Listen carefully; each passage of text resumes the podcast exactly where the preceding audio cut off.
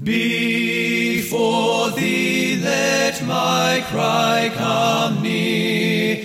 O Lord, true to thy word, teach me. Before We are thankful that you are able to join us today as Pastor Mark Robinette preaches another sermon at Foundation Church here in Mount Sterling, Ohio. If this message is an encouragement to you, and we pray that it will be, please consider taking the time to go to www.foundationfellowshipchurch.org and let us know. Thank you, and may the Lord richly bless you through His Word. let my lips thy praise confess.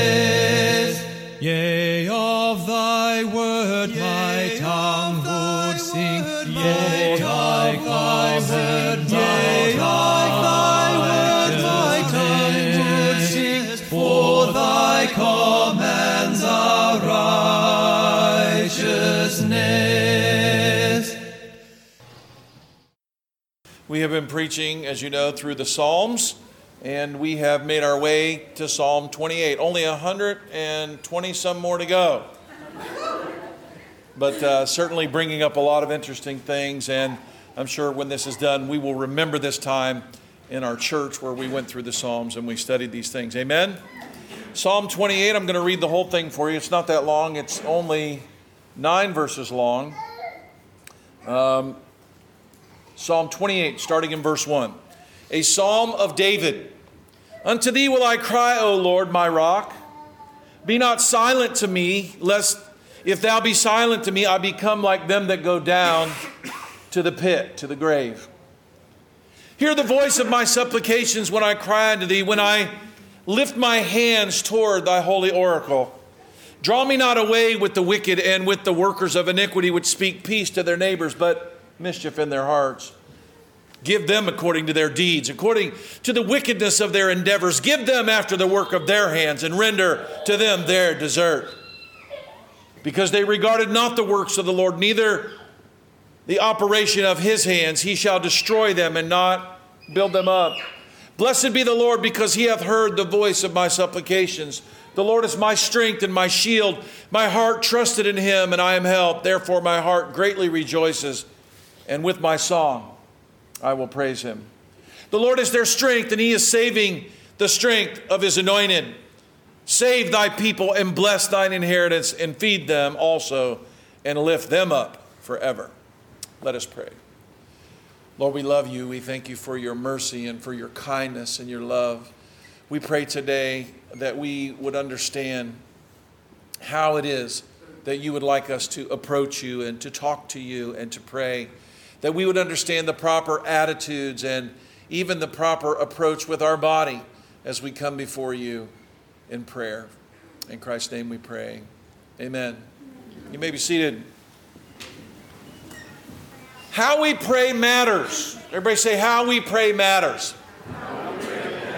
Now, I don't say that in the sense that you should be afraid that somehow, you know, God is looking up from heaven or looking down from heaven and he's looking on you and he's, he's mad at you, he's angry at you. Uh, and if you don't do it just right, he's not going to hear you. That's, that's really not what I mean. What I'm saying is what God's word says about prayer is something we should be mindful of. Amen? You know, if you, if you want to, uh, if you were applying for a grant somewhere, which I know Abby does that, or okay, the Ratliff family and Becky does. She, when you do that, you have to do it the way they want you to do it. And if you don't do it the way they want you to, you go, well, I just want to do it any old way I want to, right? That's not really the, the proper approach. It's not showing the respect to this agency which you're wanting help from. And when you're asking for help from God, God has particularly said how He wants us to approach Him. So we should honor Him. Amen? And we honor Him by saying, okay, what does God's Word say? Here in Psalm 28, which, if we remember, was a song and a prayer to God, it wasn't, this is not a, a manual on how to write a grant to God, right? It is a prayer and a song. It's something that is being sung and it was written by David. There are a couple of things that actually struck a real chord with me this week, and I think really provides a great opportunity. Uh, as I was reading the text, I'm thinking I could preach several messages on this little nine verses here, but I'm going to just focus on a couple things out of here. You might go, you could, you know, you, you missed a lot. Yeah, I'm going to miss a lot, but we're going to focus in. We're going to get real dialed in on a couple of things. So it's a great opportunity to talk about some things we really haven't dealt with very much from the pulpit here at the church. So we're going to look at a few verses from the New Testament epistles that we will refer to in your thinking and in your heart as we are trying to think of the proper postures of prayer. Everybody say it.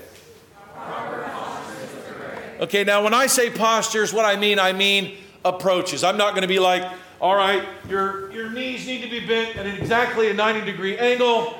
Uh, you know, and your hands need to be out. You know, uh, not that kind of thing. Now, our, our, our physical posture matters, but our posture or our approaches to God, our attitudes to God, are all included in the word in the word posture. Okay, our hearts, our minds, our attitudes, and our body too. We're to love God with our heart, right?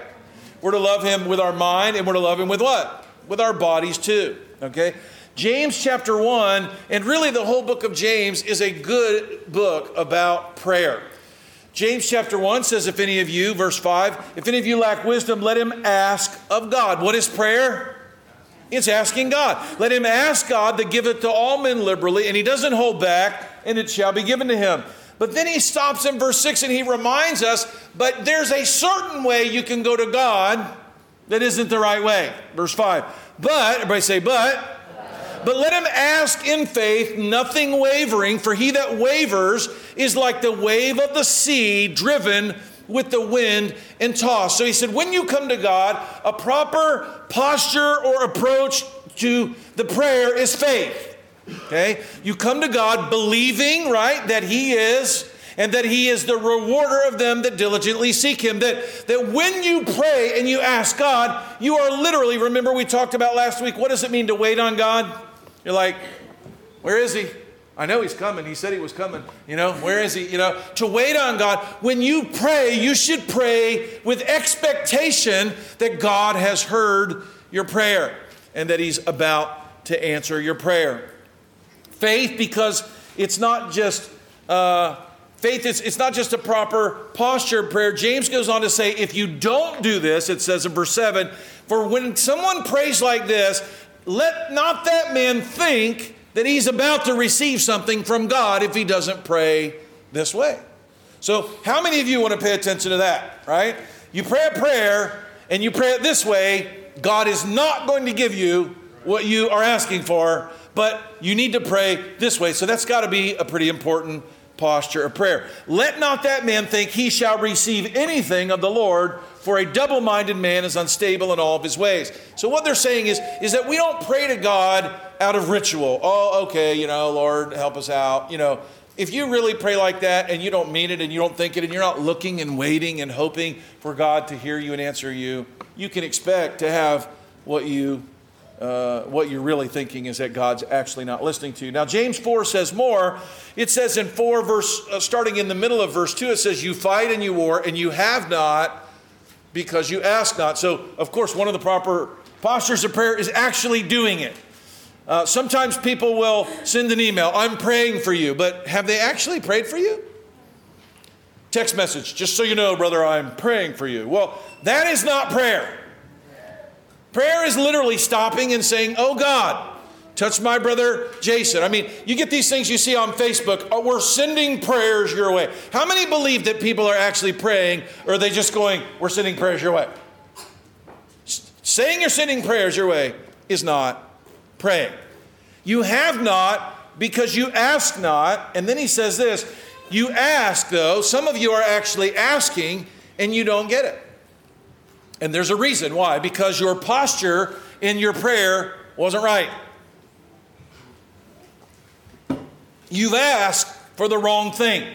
You ask, as it says in James here, amiss, that you may consume it upon your own lust. God wants us to pray, but there are things proper to ask for and things that are not proper. Self indulgent, self focused prayers, I called them gluttonous prayers, are not proper. If you have 800 pairs of shoes, If you're, maybe some of you remember the news from years ago. Andy, Andy's probably old enough. Me and Andy, maybe the only people in the room. I don't know. Maybe Derek too. Imelda Marcos. You guys remember that? She had like a zillion pair of shoes. If she's going, oh Lord, I want one more pair of shoes. That's probably not a prayer that she's going to be heard, okay? Gluttonous prayers that are just like, God, I know that we have everything. We have more cars than we need and more. We just want to be richer, Lord. We want to have more money so that we can consume it upon our own lust. Do you think God is listening to that prayer? That's what's so ugly about the uh, prosperity message that goes through the church. It's God wants us to drive, uh, you know. I remember listening to a preacher one time, he paid $9,000 so he could test drive a Bentley. And he bragged about it. God's blessed me so much that I could do that. I wasn't going to buy it, but I, but I wanted to be able to test drive the Bentley. And I'm thinking, oh, have mercy. You know, $5,000 tennis shoes. Don't be asking God for that and expecting God to give you that. At least that's what James says. James 5 says this Now, when it comes to sickness, is there any sick among you? Let them call for the elders of church, let them pray over him, anointing him with oil in the name of the Lord. So you might say, it doesn't really matter who prays for me. James says it's important that if you're sick, you should call for the elders of the church to pray for you. And there's, there's something more that goes into this. It says, The prayer of the faith shall save the sick, and the Lord shall raise him up. And if he's committed any sins, they shall be forgiven. Now, when you get into this, you'll find that there was a problem that may have resulted here that we've seen, where there is a sin that has caused a sickness. In 1 Corinthians 11, the Bible says those that were coming to the Lord's table, eating communion bread and drinking the wine, and were, were gluttoning off of it and not thinking of their brothers in Christ who may be hungry and may not even have food to eat in their house. He said, Some of you are sick and some of you have even died. The judgment of God. And if you would judge yourself and quit behaving like this, you could be well. Well, right here we have an instance where he's saying, You should, the prayer of the faith shall save the sick. If he's committed sins, they'll be forgiven. Verse 16, confess your faults one to another and pray for one another that you may be healed. You might go, Well, God doesn't make people sick because they sin? Well, the scriptures teach that he actually chastises us. In fact, the Bible says that if, if we would judge ourselves, we would not be judged of the Lord, but those who are judged of the Lord are chastened by him. Now, it's not up to you to go and look, oh, this person's sick, they're being judged of God. In fact, the Bible says don't do that at all. You stand or fall before your God. And if He judges you by bringing something on you, that's really between you and God. That's why it's up to you to confess your sin. That's why it's up to you to call and say, Hey, pray for me. You know what? I've been bitter and nasty and unforgiving, and God's convicted me against it. And I know really probably the cause of my illness is that. Would you pray for me? And you confess your sin. Do you know that, that, that you can be healed by confessing your sins and forsaking them and calling and asking for prayer? He says this in verse 16 that the effectual, fervent prayer of a righteous man avails much. He's contrasting the man who sins, who is not doing right, who's not confessing his sins, to the righteous man, right? Righteous men aren't men who never sin. They're men who sin, but they do what? They confess their sin. They don't go around pretending that they're not a hypocrite, that they don't, that they're not judgmental, or, or that they're living such a holy, pure, perfect life that no one could ever uh, cast any doubt or aspersion on them. Real holy men don't really have to act like they're holier than they actually are.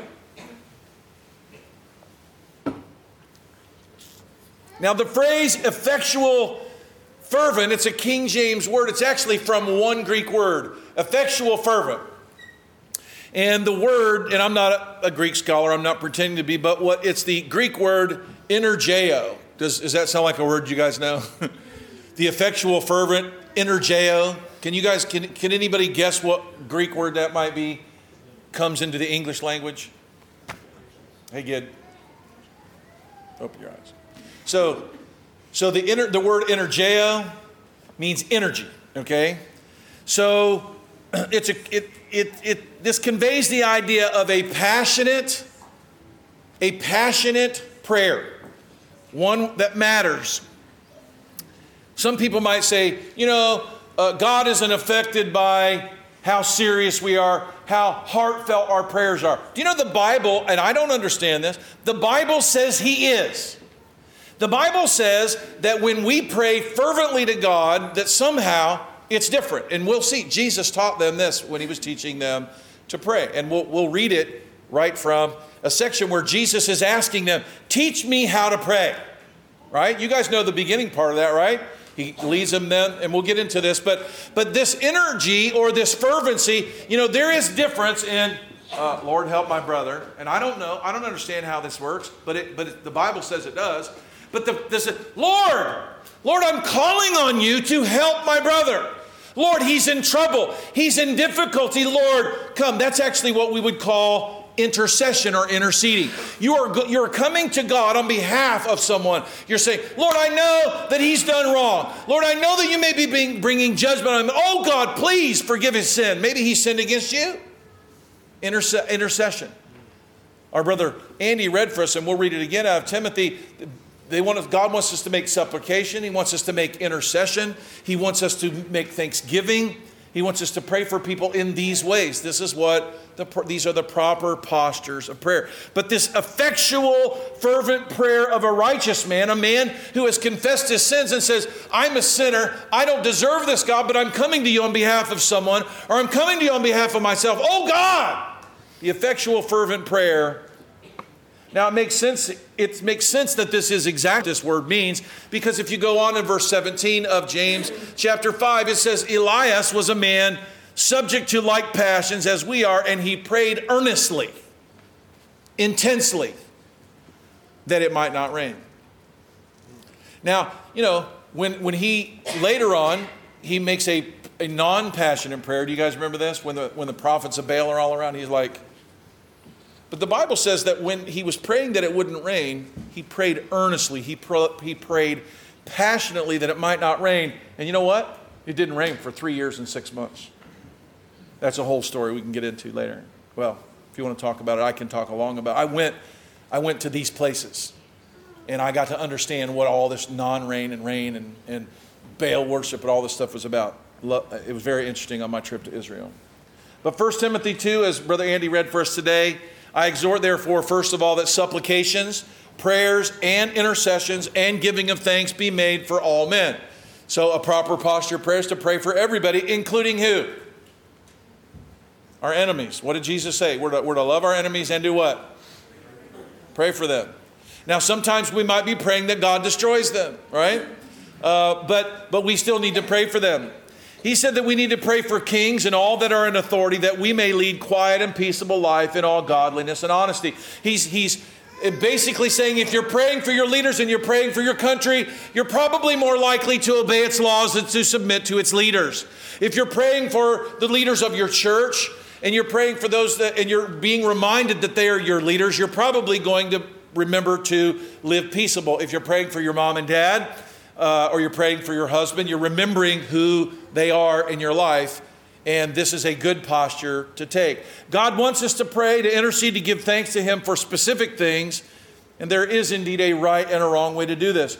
It says in verse 4 that God will have all men to be saved and to come to the knowledge of the truth. For there is one God, one mediator between God and men, the man, Christ Jesus he gave himself a ransom for all to be testified in due time, whereunto I am ordained a preacher and an apostle. I speak the truth and I lie not, a teacher of the Gentiles in faith and verity. And he says this in verse 8 I will therefore that men pray everywhere, but say everywhere, everywhere. lifting holy hands without wrath and doubting. So there's actually quite a lot in this little short verse here. So lifting the hands is a proper posture of prayer. By say, lifting my hands. Lifting my hands. Now, what kind of hands? Holy hands. So there's an emphasis not only that we're lifting our hands, but that we mean it and that we're not ungodly. And it's not, it, is there any power in this? Only on, you know, cartoon movies. You know, everybody right now, put up your zappers and you know, do this, you know. And we sometimes, eh, eh, church people do that. All right? All right, now focus all of your spiritual energy and down them fingertips of yours, you know. He's saying it's not just that, it's, it's that they're holy. It's that you're living right. It's that you're, you know, God cares about you and who you are. You don't just you don't just access God's power like rubbing a genie in a lamp.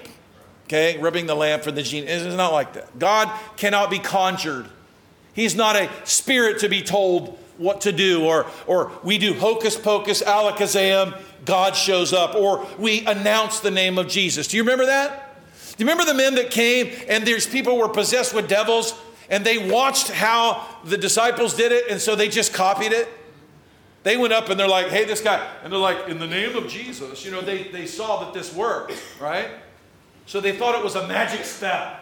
We'll say the right thing. We'll say Jesus, and the demons will have to flee. We saw it happen. But what happened? The demons beat the fire out of these guys, say, We know Jesus and we know Paul, but who are you? Right? And so lifting holy hands, just the act of prayer, just the physical involvement of prayer, isn't uh, some magically releasing God's power.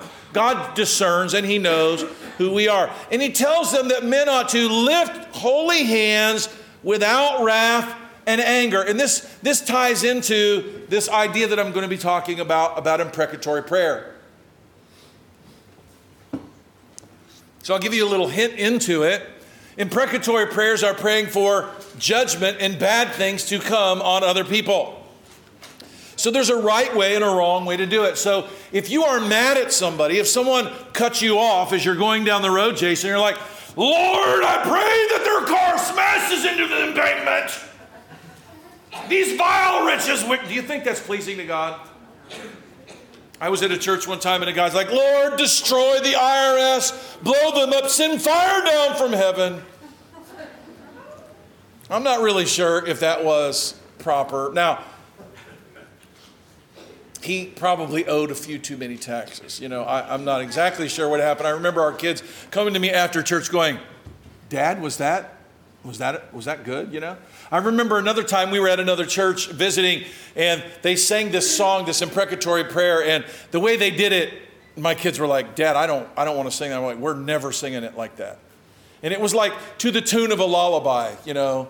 Lord, smash them in pieces and kill them, and I hope they're all dead. And, and we're like, I'm, we're like, I'm like, no, no, no, no, kids, we're not doing that. We're absolutely, absolutely not doing that. They're like, but they're doing. it. I'm like, yeah, they're doing it, but we're not. We're definitely not doing that. I'm like, I can't find scripture and verse for this, but we're definitely not doing that. Okay? So the attitude, you know what? You know who are the enemies of God who were ransomed and saved and brought into light? Everybody say, I was. You're not now. You cannot take pleasure in their downfall. What we want is we want them to repent. We can't be like Jonah looking over Nineveh and going, I swear, I think they're going to repent. God, I want you to kill them all. Did God listen to Jonah? Did he do what Jonah wanted? Do you think Jonah wanted them all to die? Yeah, he did. But God said, You're going to go preach, and you're going to preach that. He goes, I don't want to go because if I preach, they just might repent. So Jonah, so Jonah got swallowed by a whale. Jonah got down in the middle of the earth, under the water. He's under there. He's like, Oh God, I'm, I'm oh, okay. I, I get it now. I get it now. He didn't get it. He gets thrown up on the shore. He preaches and he goes, I swear they're going to repent. This is disgusting. I want God to kill them all, like He did Sodom and Gomorrah. You know, He's mad. He's mad. Folks, do you think that's pleasing to God? No. Do you remember God dealing with Jonah about this? He got mad about the gourd that was eaten in the shade, and the gourd's only been around one day, and the shade was only there for a little bit. But in this town, there are little babies, and there are old people, and there are women, and there are animals and puppies, and you just want them to die? And there were, Steve, there, I guarantee you there were puppies. Because, yeah, no, and kittens too. You know, if they had cats, I don't know, you know. I'm not a cat expert, but I'm sure they had dogs. I'm sure they had puppies. In a whole city, there gotta be puppies, right? In Luke 11, it came to pass, it says that as, uh, as Jesus was praying, when he was done, his disciples said unto him, Teach us to pray. as John also taught his disciples. So, so you might go, you know, some of you might fall prey to, you know, we just pray however and whatever. My prayer is just between me and God. It's very personal. Don't, don't, who are you to tell me? Well, the Bible, it's, it's right here. So he said, Lord, teach us to pray as John taught his disciples. So John taught his disciples and Jesus taught his disciples. So do you think maybe we that it's okay if we learn the proper way to approach God? Of course it is. So Jesus didn't go, prayer's not something you teach, it's just intuitive. What did he do? He started teaching them because they needed to know the proper approach to God. So he said, When you pray, and we all know this, right? He said, Our Father, which art in heaven, hallowed be thy name, thy kingdom come, thy will be done on, uh, thy will be done as in heaven, so it is on earth. Give us this day our daily bread. Forgive our sins as we forgive everyone that's indebted to us. He's, what is he doing here? He's saying, you know, if you come to God and ask for his forgiveness, you better be willing to do what? You better be willing to forgive others. And so he's giving us another posture to prayer. God is hallowed, we are not. People do not have to respect us or, or, or think that we're holy or righteous or good. That's not necessary. But we do need to think that God is hallowed. And when we come to God asking Him for forgiveness, what should we do first? We should be willing to forgive others. Jesus teaches about this all the time. Your sins that have been many have been forgiven. Can you not forgive your brother these little things they do to you? But now, when he was done, and, and people think, well, that was it, Lord's Prayer, that's it, he's done teaching. No, no, he's not. He says in verse 5, he said, Which one of you shall have a friend and shall go to him at midnight and say to him, Friend, lend me three loaves of bread? For the friend of mine's on a journey, is come to me, and I have nothing to set before him. And he from within shall say, Trouble me not, the door is now shut, and my children are with me in bed, and I cannot rise uh, and give these. So he's in bed. He doesn't want to get up. He's, you know, it's probably he's he's under the covers. But what are you going to do? You got someone over and you want to give him food. You're like, come on, Steve, get up. Steve, I know you're comfortable, but but but the Pope Hills all showed up and they're hungry and we need some food. And Dollar General's closed. And I really need some food. And, and Steve's like, you know what? I'm going to be up all night if, if Mark is just going to go keep beating on my door I'm going to get, and it says what? It says, Will he not rise and give him because his friend, because of the importunity? What do you mean? Because you keep knocking. Come on, Steve. I know you're in there. I'm at your window now. Okay, forget the door. Now I'm at the window. Come on, Steve. I know this is your bedroom. Hey, hey, Steve. You know, and finally, like, that's what he's talking about. He said Jesus compares this to a friend that is just going to somebody and will not leave them alone. And there's another one just like this. Remember when the woman she goes and she wants justice from the judge and he's like, "Get away. Get away. Get away." But what does she do? She keeps coming. She keeps coming. So one of the proper postures of prayer, you ready for this? Is persistence. Come on, guys, you have to laugh. I never do this. One of the proper postures of prayer is persistence, right? Okay? It just happens to start with that letter, okay? It just really does. Though he will not rise to give him because of his importunity, he will rise and give him as he needs. I say unto you, ask and it shall be given, seek and you shall find, knock and it shall be opened unto you. For everyone that asketh receiveth, he that seeketh findeth, and to him that knocketh it shall be opened. So he's saying, if you're not praying, you're not going to be getting things, so you better be praying. So that first posture is that we should do it, right? If a son asks bread of you, will you give him a stone? If he asks you a fish, will, will, will you give him a serpent? If he asks for an egg, will a scorpion? If you then being evil, if you then being stingy, if you then being, you know, uh, limited in your resources, if you know how to give good gifts to your children, how much more shall the Heavenly Father give the Holy Spirit to them that ask?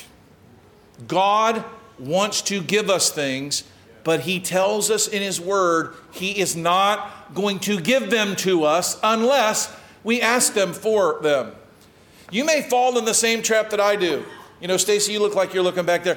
You know, I have some kids in my family that are that are different than other kids. And in my family, there are kids that will not ask for things, even though I could give them, but they don't want to bother me. Any, do you guys, any of you have kids like this?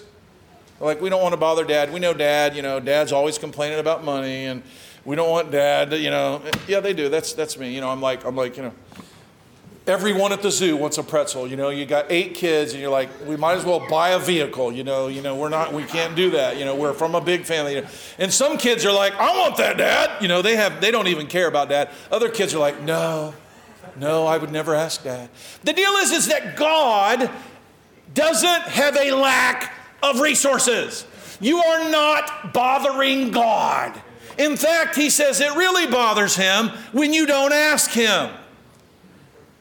That's what bothers God. So, so deal with yourself, okay? God isn't busy. He's not overwhelmed. He is, does not lack resources. Get it out of your head that going like, oh, I really don't want to bother God with one more thing. Quit that way of thinking. All right? So I'm going to work a little bit through this, uh, uh, verse by verse, a little bit, and, and, and we'll be done here in like two hours and it'll be good, okay? So, Psalm 28, a psalm of David. Unto thee will I cry, O Lord, I, uh, my rock. Be not silent to me, lest if thou be silent to me, I become like them that go down to the pit. We can see that he's praying at a time of desperation. Do you think his prayer, Andy, was, Lord, help me out here? Or, you know, the enemies are surrounding his palace. I mean, it's not time to go, oh, Lord, you know, it would really be nice if you came. What's happening here? He's crying unto the Lord, he says. I'm crying unto the Lord. Be not silent to me, lest thou die be silent to me. I'm going to die. I'm going to be in the grave if you don't hurry up and show up. And so there is a passion level that's coming out, this fervency, like we talked about. This prayer is a prayer for salvation, but trust me, it's not regeneration. He's not trying to get saved here uh, and join the church. That's not exactly what's happening. He's about to be killed by somebody, and he's praying that God would save him. In fact, a lot of the prayers in the Bible and a lot of the, the times it talks about salvation, it has nothing to do with what we call salvation. It's literally wanting to be saved from being killed. The Philippian jailer, he's wanting to be saved what? From being killed because people are getting out of his jail. And so he got a two for one, right? God came, God heard his voice, and God saved him physical and spiritually. Thank you for the water. Verse 2 Hear the voice of my supplications when I cry unto thee. So he said he was crying in verse 1. He's calling out to God. This is passion, right? In verse 2, he says, Hear me when I cry unto thee. And then he says, When I lift up my hands toward thy holy oracle. The holy oracle here, uh, being translated, actually is behind the curtain in the Holy of Holies. Now, David was not superstitious. Okay? David did not believe that the Ark of the Covenant and the mercy seat and the curtains in the tabernacle had a special power, but he knew that God came there. It's like really coming. You, you ever come to church and pray? Now, God doesn't live in this building, trust me. But, but if you came to the church to pray, what would that sort of say? If no one was here and you came and, and you were calling out to God and you were on your knees and you had your hands, what, what, what would you be saying? You, you know the building isn't any nearer. But it's kind of like it ups the seriousness level here, right? It, up, it amps it up. He says he's raising his hands. Now, the fervent prayer is accented by David's description of what he's doing with his body, right? when you'll, you'll find places in the Bible where God speaks to people and people fall flat on the ground. What are they doing? They're saying, You are Lord, you're in charge, I'm nobody, right? And when we offer up our prayers to God and when we do this, our physical bodies can mirror this. That's why we kneel. We kneel because what every knee shall bow, right? What's when you bow a knee to somebody, what are you saying? You're somebody. You're important. You're more important than me in, in, uh, in Asian tradition, when they go to shake your hand, Brother Derek, they, they get low. And, and whoever can get the lowest is showing their, showing, their, showing their respect. But I wanted to talk for a little bit about raising hands because, you know, I grew up in a church that I think had worship wrong. Uh, but there was some things about it that it gave me that I think are beautiful, okay? And as I started studying this and I started reading about this, I got to thinking maybe some of you might even find it hard to hear this from me.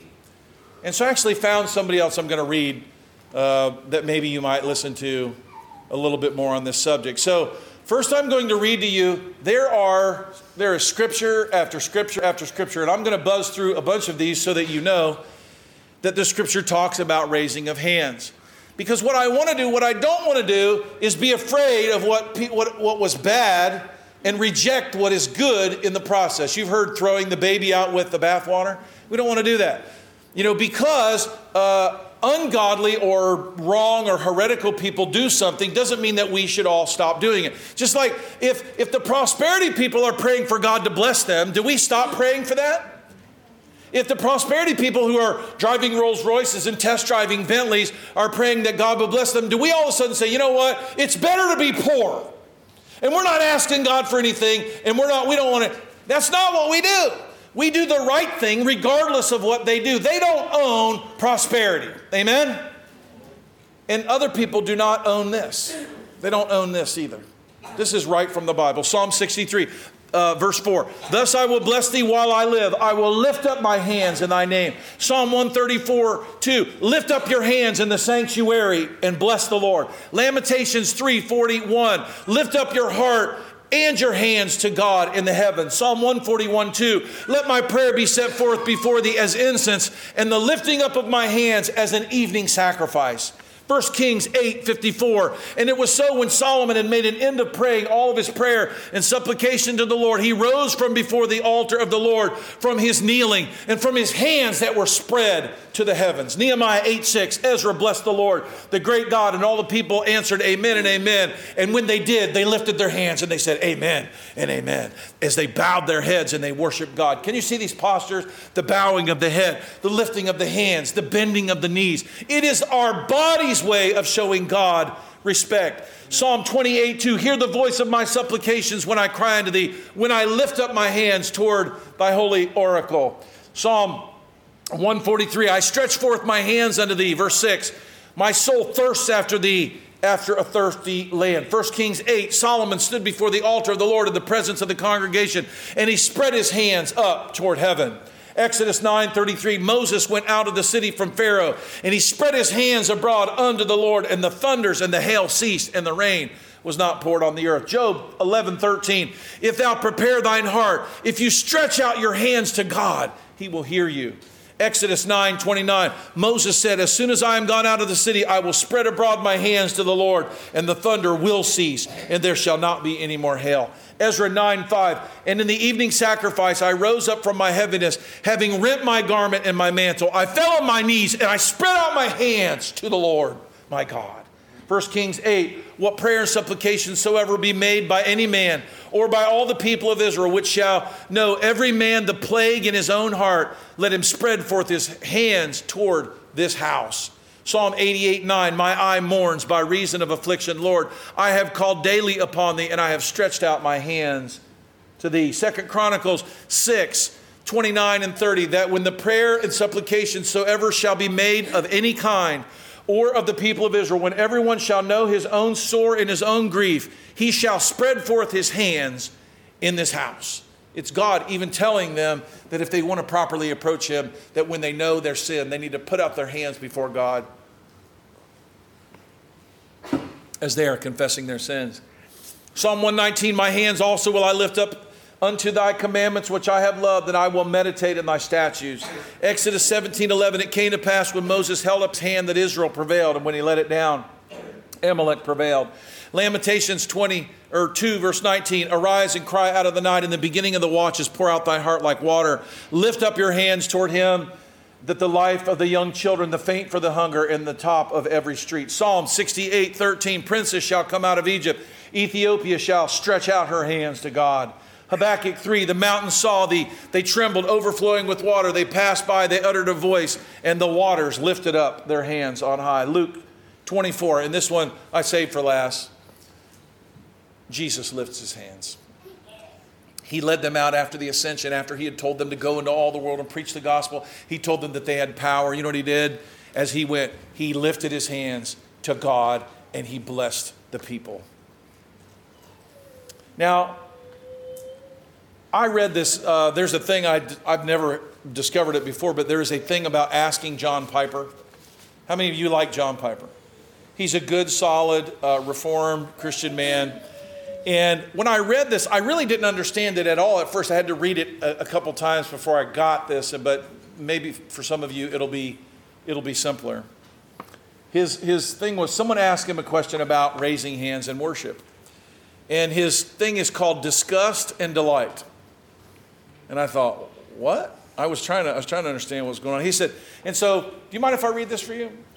It's a little bit lengthy, but, but I think it'll be instructive, and maybe hearing it from him will be easier than hearing it from me. He said, I can remember a specific chapel service in the late 70s when I was as a college teacher, and I was sitting behind a fellow faculty member during prayer, and he simply laid his hands on his lap with his palms raised up, and I remember that I felt disgust when I saw it. Now, I'm, I'm reading this, I'm like, what's wrong with old John Piper? He's disgusted that somebody is doing that. But let's hear why. I don't remember what was going on in my soul at that time, but what I feel now is nothing really but shame and remorse for an arrogant and a judgmental attitude. Now, in my mind, I still didn't know what he was talking about. I couldn't quite get it. But, but, but, but he said, but then five years later, I had, uh, he was in an all night prayer meeting. And uh, they, had, they had two of these a year at their church. And he said uh, most of the people in the church were gone. There were only 20, 30 people left. And here he is. He's at this all night prayer meeting at his church. And he said, at about 2 o'clock in the morning, they're singing this song. They're just simply singing hallelujah to the Lord. And then kind of a beautiful time. And he said, next thing you know, he said his hands were raised. He said, I really didn't even think about it, it just kind of happened. He said that he, to this day, he said, it was the first time in 36 years of his life that he had ever done it. And he said, at that moment, something changed inside of him, and he realized the way that he had been thinking about others that do it. He said that he felt that literally by raising his hands in worship, he was released from a significant bondage and hypocrisy. He said, My approach toward lifting up hands in worship since that time has been simply to try to create an atmosphere in which people felt free from their hearts to lift their hands or not to. And he said, The reason he said not is he goes, We don't want people coerced or constrained or, or going, You know what spiritual people do around here? Spiritual people raise their hands. That's God's not, if you're raising your hands because it becomes the vogue thing to do, but you're not raising your hands out of love for God, then certainly don't do that. Either it comes from the heart and it is a valuable expression of the heart, or it is a performance and has no value at all to God as worship. He says this depending on what kind of a service or who was present in the nature of the music, I would guess that over time at his church, that they may have 10 or 30% of the people that may lift up their hands in worship. He said, We never try to cultivate an atmosphere where it is expected that people do this, that you're, you have to do it. Now, I'm not talking about when I say, everyone, let's do this together. But, but I'm talking about the voluntary worship. He said that, and he, he quotes from some of the Psalms that I just read, and he actually reads 1 Timothy 2 8 about what God wants. He said, No doubt, Paul meant in 1 Timothy 2 8 that it is contrary to God's will for men to pray without lifting their hands. He's saying that's not what he's saying. He's not saying everyone has to do it. If you don't do it, you're not obeying God. Rather, he said, he thinks it means it is contrary to God's will that they pray with hands that aren't holy. That's kind of what the emphasis was on, that they are not ungodly when they do it. Now, there's something here that he, that he writes that, that, I, that was amazing. He said that there was a church in a foreign country, and when he went there, uh, he raised his hands. The pastor actually kind of came to him and said, Hey, you know, you might want to not do that. And he said, Why? He said, Well, over here, when you raise your hands in worship, it's like raising a flag of bad theology. And he was talking about in, in uh, Africa, the Pentecostals are very active.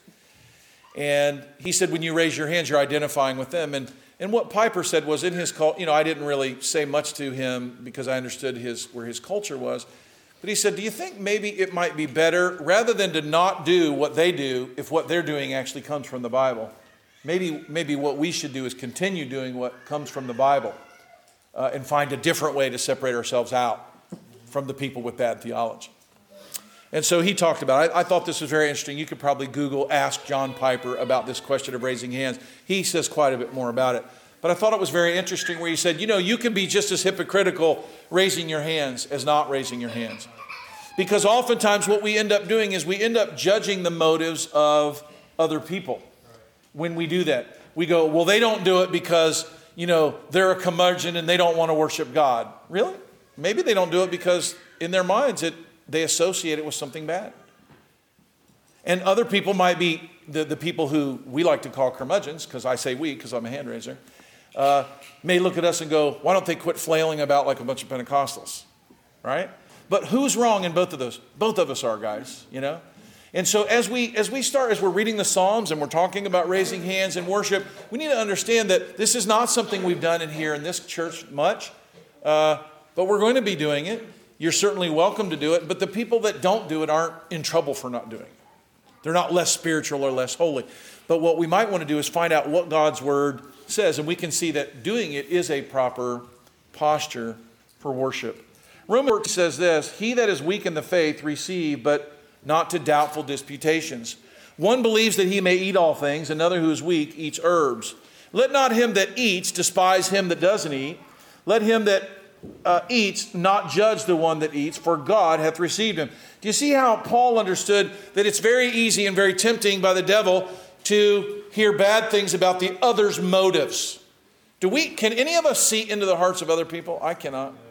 I can't. But we're tempted to think that we do. You know why? Because we're lifted up in pride. We go, we're the holy ones, we're the spiritual ones. That's what we think. And really, we can be wrong too. Who are you, he says, that judges another man's servant? To his own master he stands or falls. Yea, he should be holding up, for God is able to make him stand. God will judge you in your heart. That's not my job. And it's not your job to judge mine. One man esteems a day above another. Uh, uh, let every man be fully persuaded in his own mind. He that regards the day, regard it to the Lord. He that regards it not to the Lord, he doth not regard it. He that eateth, eats to the Lord, and he gives thanks. And he that eateth not to the Lord, and he gives thanks too. For none of us lives to himself, and no man dies to himself. Whether we live, we live to the Lord. And whether we die, we die to the Lord. Whether we live or die, we are the Lord. So the application is easy to see. Let's let God be the judges of our hearts as well as the hearts of our brothers and sisters. And let's not give away to temptation of comparing and thinking that we can see inside the hearts of others.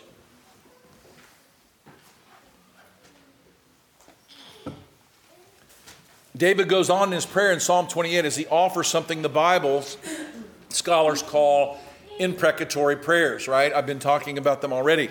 This is included in my topic as a posture of prayer. He that prays to God would bring down judgment on the heads of his enemies is what an imprecatory prayer. Now, obviously, because it is God's inspired word, we can't go, well, David was off base here. He shouldn't have done this. It's in God's word and it is written down, and he did do it.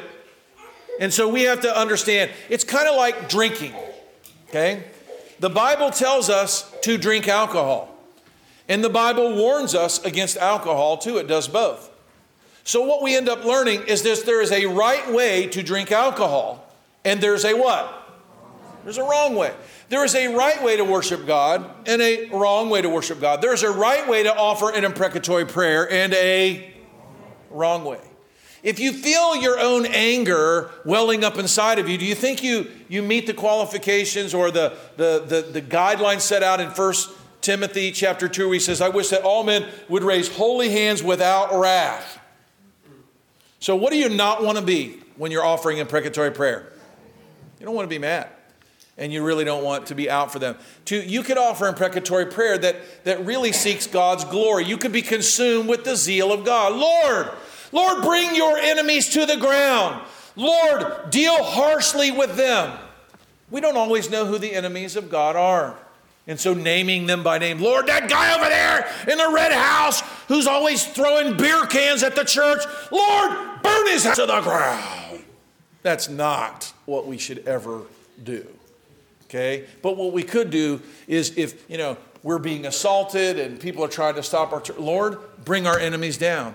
Lord, bring judgment upon their heads. Lord, save them. Lord, change their hearts, right? So those are proper ways of praying. He says, and I'll read his prayer, his imprecatory prayer, starting in verse 3 Draw me not away with the wicked and with the workers of iniquity, which speak peace to their neighbors, but mischief in their hearts. Give them according to their deeds and according to the wickedness of their endeavors. Now you have to understand, God knows who the wicked are. So he doesn't say, do this to Billy Bob. He says, do it to the wicked. Right? So if you happen to know someone, Billy Bob, and he's a bad guy, don't pray that God would smite him in particular. Give them who? The wicked, according to their deeds, according to the wickedness of their endeavors. Give them after the work of their hands. Render to them what they deserve. They don't regard your works, the operation of your hands, O God. Destroy them and don't build them up. Now, one thing that you will see as this prayer goes on, this imprecatory prayer, is that David is not saying to do this for his benefit. He's doing it so that God would preserve his people. So when we are kingdom minded in our prayers, we pray right. When we say, because we may be praying for God to deliver our enemies and to save us, but we might say on the other end, Lord, because I mean, was Stephen saved or was he stoned? Was every disciple martyred? Yeah, they were. So what, were the, what happened when, when what, what if they asked for help? I think ultimately what they might have said is, Lord, my life is yours right? What, what did Paul say in Philippians chapter 1? For to live is Christ, to die is gain. I'd like to live, I'd like to live and I'd like to be here and I'd also like to die. But you know who knows best what's good for me and what's good for the church? God. And so you release that to God and you say, God, I don't know what's best. I don't know if it's best if you save me right now. I don't know if it's best if you if you kill me right now. I don't know, you know, I don't know what's going to happen, but I can tell you what, I'm not bowing down to that golden idol. They can throw me in the furnace if they want. And God, I know you can consume them, but Lord, you might just save them instead. Right? We don't know. We don't know. Uh, Richard Wurmbrand, who started Voice of the Martyrs, um, he was thankful when he would get his beatings. I don't know. Have you guys ever seen the Tortured for Christ? He said he was thankful because during the beatings he could he could he could talk to the men who were beating him. He loved them that much. Do we love people like that? The Bible says that when they were hurting Jesus and they were trying to kill him, that he opened not his mouth against them, and that when they reviled him, what did he do? He reviled them not.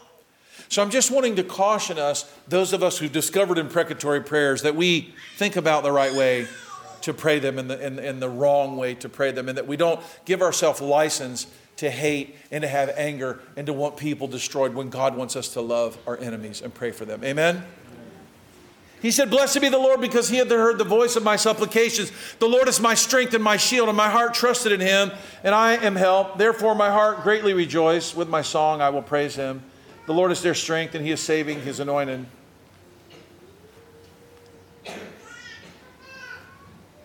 Save thy people and bless thine inheritance. Feed them also and lift them up forever. For some reason, I did not include this in my notes, but I will bring it out just to reinforce it. That Christ was with his disciples, uh, and I don't have the reference in front of me, but I, I do believe it was Luke 11. And he's with them, and he, uh, he had sent them out, and they saw they had powers and they saw that demons were fleeing and they saw people were healed. And so the Samaritans, Jason, rejected him. And you know what, what they said? They said, Lord, should we call down fire upon them so they may be consumed? they, they were remembering Elijah, right? Like, oh yeah, we got power. Lord, would you like us to go ahead and dispatch fire and burn them into crisp, Rice Krispie treats right here on the ground? And Jesus is like, you're missing the whole thing here. This, I didn't, I didn't give you power so you can call fire down from heaven and burn up people like Elijah did. That was Elijah's thing, okay? That's not your thing.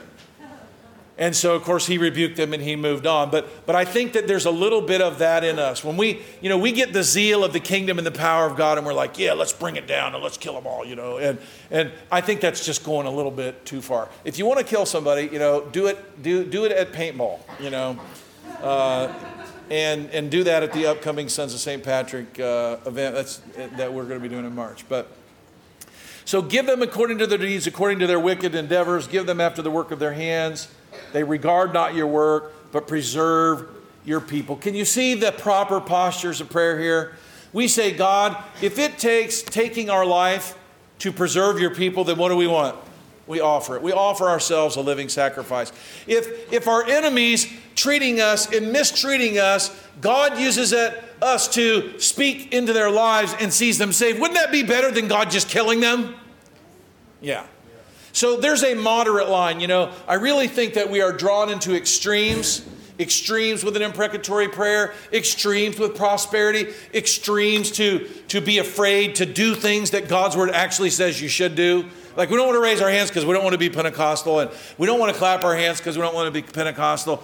Uh, well, uh, we're never going to be Pentecostal.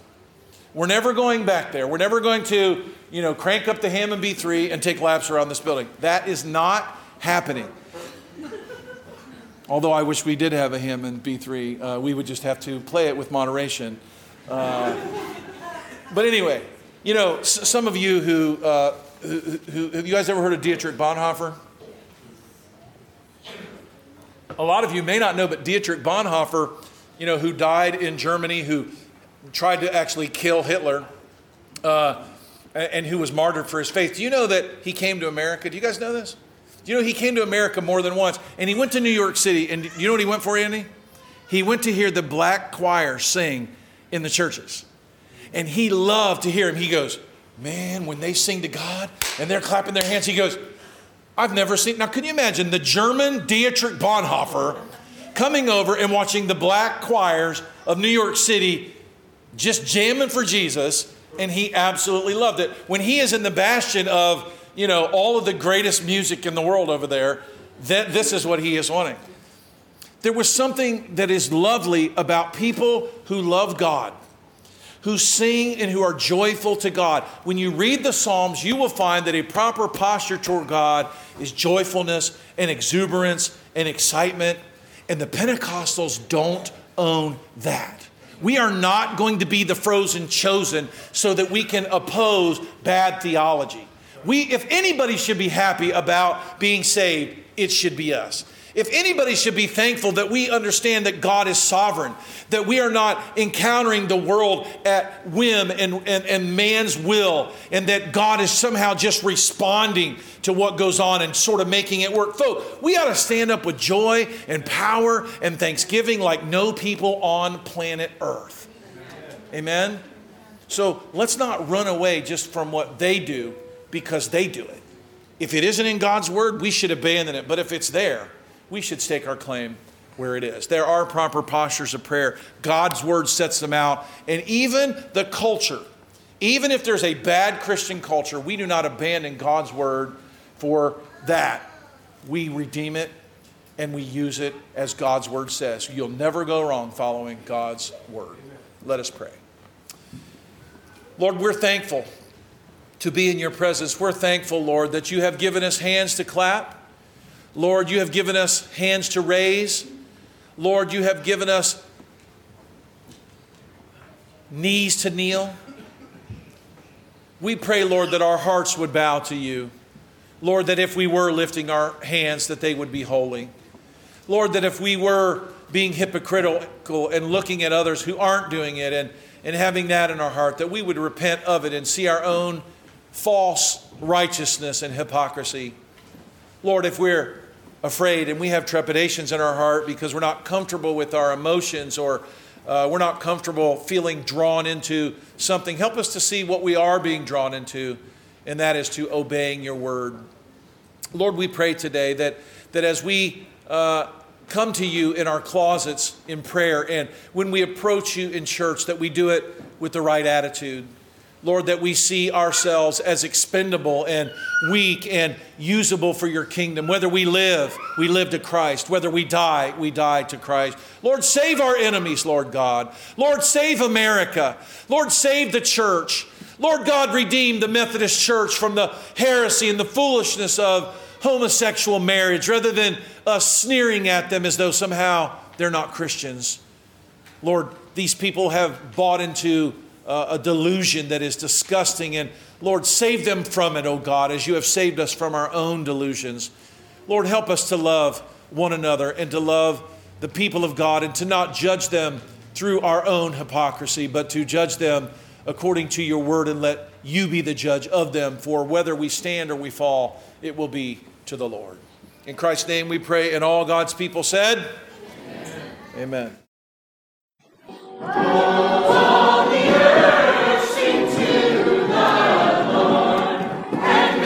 Hello, this is Pastor Mark Robinette of Foundation Church. Thank you for taking the opportunity to listen to our audio sermons. We would love to hear from you if you have any comments, questions, or just to let us know how they served you. Go to our website, www.foundationfellowshipchurch.org, and send us a note. Thank you, and it's a pleasure to serve you.